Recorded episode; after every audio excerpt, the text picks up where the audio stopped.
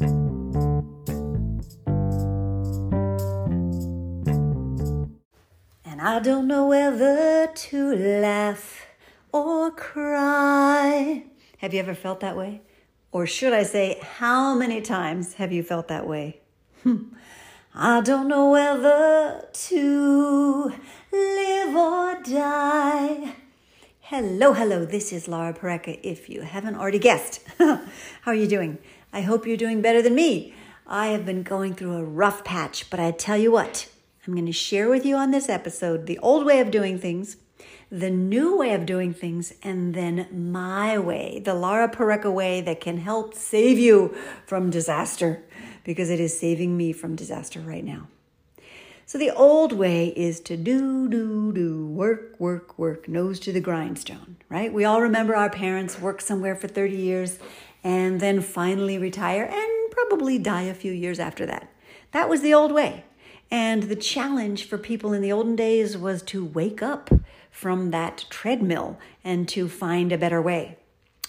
The new way, the way people are doing it now, we see this all around us, is handling distractions making attempts to mitigate them and to survive somehow, not even to thrive, but to survive amidst all the distractions and things that distract our focus and take us away from what we really want to be focusing on, the things that the pandemic showed us were really most important family, love, enjoying your work, those things, right? We're trying now, in modern times, the new way is to focus on the good and avoid the bad. Leave your cell phone out out of the bedroom when you go to sleep at night so you can avoid the bad, right? Turn off social media, try to avoid the bad. Well, I'm here to tell you that there is a new way. The Laura Pareca way. That's a terrible name for it, and that really isn't a name for it. That's just what I thought of spur of the moment here to kind of make it funny. But uh, I digress. This new system that I want to share with you is a better way than the modern way, and I dare say, a better way than the old way.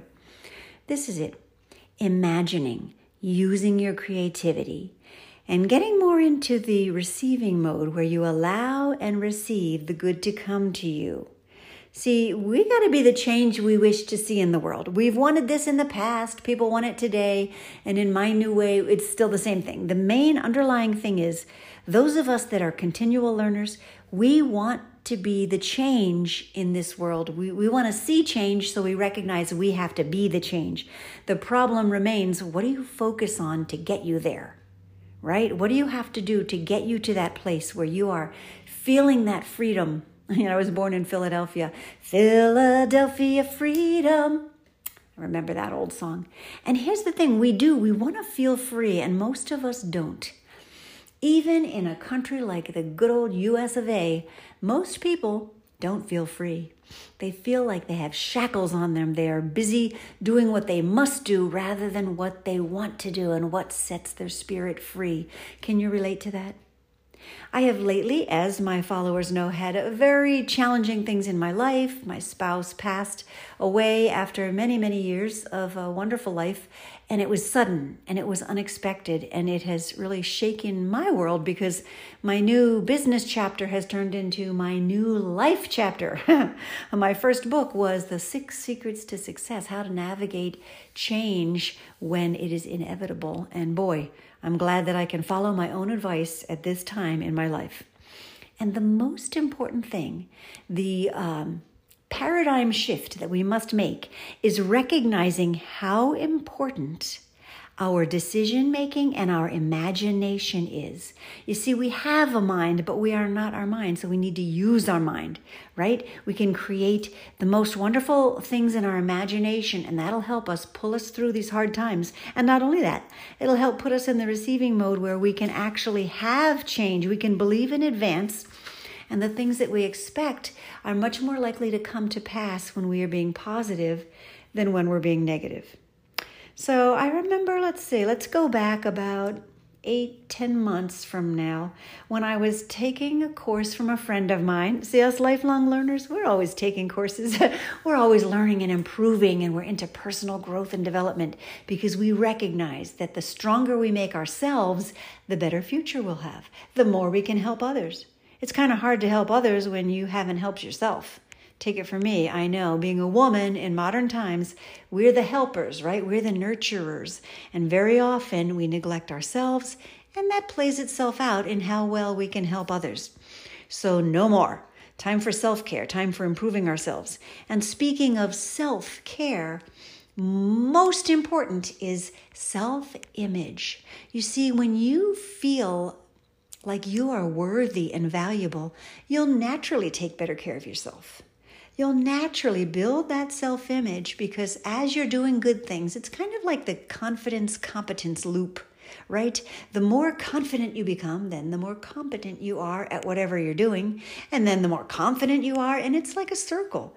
And so, similarly with our self image, if we picture in our mind the best version of ourselves, we are going to create it little by little, step by step in our lives. You want to expand that vision of yourself into something greater, something that right now you can say, hmm, I'm not that. But you know deep inside that that's where you want to be. That is where you want to be with your values and your esteem and your worthiness. And so if you can picture it first in your mind, now, Napoleon Hill said, Whatever the mind of man can conceive and believe, it can achieve. And it, that really is the the uh, the bedrock of this whole idea that I'm sharing with you about self image is we have to work on who we believe we are. And so self care helped me with that. Once I started taking better care of myself, I started realizing hey, wait a minute, I'm much more valuable and capable than I had realized. And that moves you up a notch and helps you to improve. So now, with all the crud and crap that I'm going through, I'm much more able to handle it because I have a stronger sense of self. So, those eight or 10 months ago, when I decided to start working on my self image and took a course from a friend of mine who's also a speaker, trainer, coach, consultant, um, he was telling me that, you know, working on your self esteem, and I know this already from Napoleon Hill's Think and Grow Rich, working on your self esteem is very, very important. Your self image, how do you picture yourself? And so I thought, yeah, let's revisit that. Let's take his course and let's just kind of dive in with both feet, with both hands. And so when you dive, you're using your hands, right? All right, so let's talk about this for you and for me. self image. We are not who we think we are sometimes because often we think we are our body. If you're your body, who are you when your body starts to fade? You're not as beautiful, you get old and wrinkly, you're rickety, or you have, God forbid, some accident happen or some illness. Who are you if you are not your body, right? If you tend too much to identify with your physique. Let's say you're one of those people that goes to the gym all the time and eats healthy. What happens when you're not? Are you not you anymore? That's ridiculous, right? But if you get too much wrapped up in your that identity, it can cause you trouble. It can wreak havoc with your self-esteem when you no longer have that. So, we're already establishing you are not your body. But you are also not your name. If I identify myself as Mrs. Pareca, what happens when I'm not the Mrs. anymore? What happens to those of us that become widows? You are still you, who you are, because you are not your name. What about your circumstances? You know, you're loving life, living large, raising your kids. They finally grow up and move out, and suddenly, empty nester, you say to yourself, Who am I? And that, my friend, is because you've created that identity of parenthood and the circumstances of raising children has become who you identify with, who you think you are. So if you're not that mother who caretakes those beautiful children, or that wife who takes good care of your spouse, or that healthy person who has this vibrant, healthy, strong body, who are you? So, this is the thing, right? We have to dig deep. We have to go deeper into who we really are. What is our true essence? What is the essence of who we are? Not the personality. That is something created because it's how we thought we would best survive when we were young. And the things that worked, we continued. The things that didn't work, we discontinued. So, not your personality, but the you. The you that is the captain of the ship. The you that says, I, I hurt my hand and recognizes you're not your hand. Or, I can't believe I was saying to myself the other day, who is saying what to who which one are you are you the person saying something to yourself or are you are the yourself who's hearing you speak to you, right? So we got to get pretty clear on our true identity. That's the beginning. Because from there, you can decide okay, I've got my goal, and because I have a strong goal, I'm going to work on my self image so that I will achieve my goal. Because if you ask anyone who has achieved great things, they will tell you there's a little loop there going on. You really must work on yourself if you're going to improve anything else about yourself. But what if, because that's what some of us will do, we'll say, I've got this big goal for health, wealth, love, uh, perfect self expression, whatever it is. And because of that, you're going to work on your self image because you know if you create the right values and you stick to them and decide to grow and be strong, then naturally the other things will fall in place. But what about if you're not sure? You just don't have uh, a real strong goal that you're going after. You're you're kind of like um, everything has a season, everything has a time. Show me a reason, and I'll soon show you a rhyme. Cats fit on the windowsill, children fit in snow. Why do I feel I don't fit in any place I go? If you feel like that, and I have so many times before, like you don't know where you fit in, you don't know what you really want to do, what you really, really, really want to do, then all the more imperative you work on the self image. As you grow, to trust yourself to figure it out, to trust your ability to come up with solutions, to trust yourself to get the skills, or the associations and the networking or the knowledge or to be able to grow your willpower and your imagination and your memory and your your intelligence any of those things. Once you start putting those things into place you will feel better about yourself and then naturally, organically, you will be able to blossom like a flower and realize what it is that you really do want to do with the rest of this time you have here on this planet. Trust me, if I can have it work for me and all of the students that I've worked with in the past and currently and in the future, it can work for you. It's just about taking that thought energy and using that power, owning your power. Make a fist with your hand and stomp your foot on the ground and say, Power. Say it with me. Power. You have to own your power. You have to decide, I am a victor, never a victim. Say that with me. I am a victor, never a victim.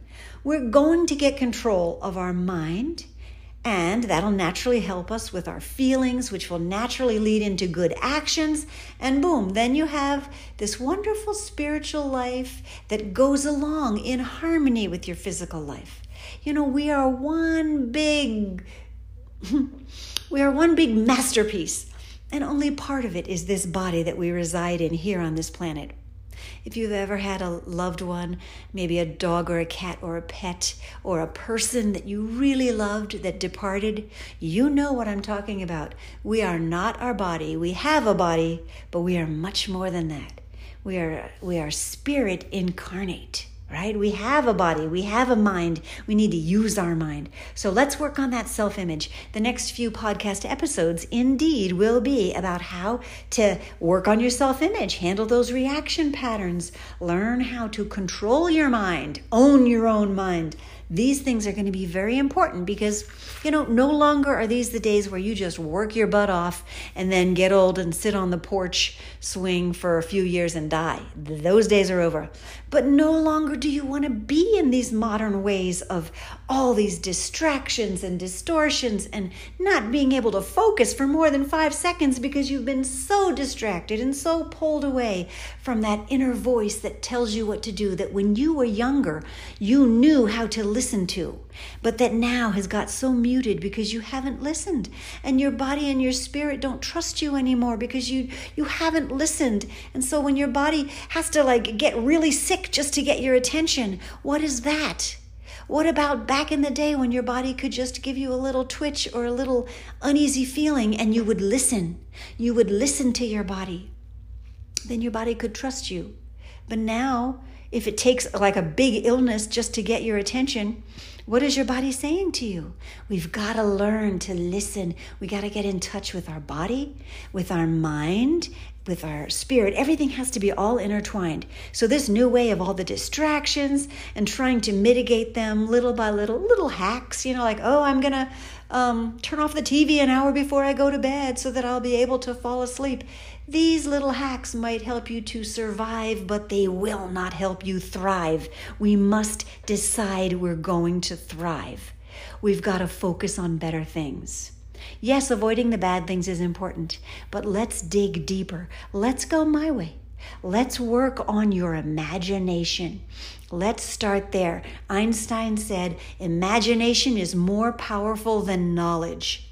Your imagination is more powerful than knowledge. We must get to a point where we get comfortable and happy and used to using our imagination. We must get more creative because that is the wellspring, my friend. That is the place that gets us into the receiving mode where things just serendipitously happen to us. Things come our way, good opportunities, good choices, good friendships, good jobs, good work good, healthy opportunities. They come to us. We no longer have to strive and, and, with stress and, and be on that treadmill. We no longer have to worry about all these distractions and how we're going to just barely be able to breathe.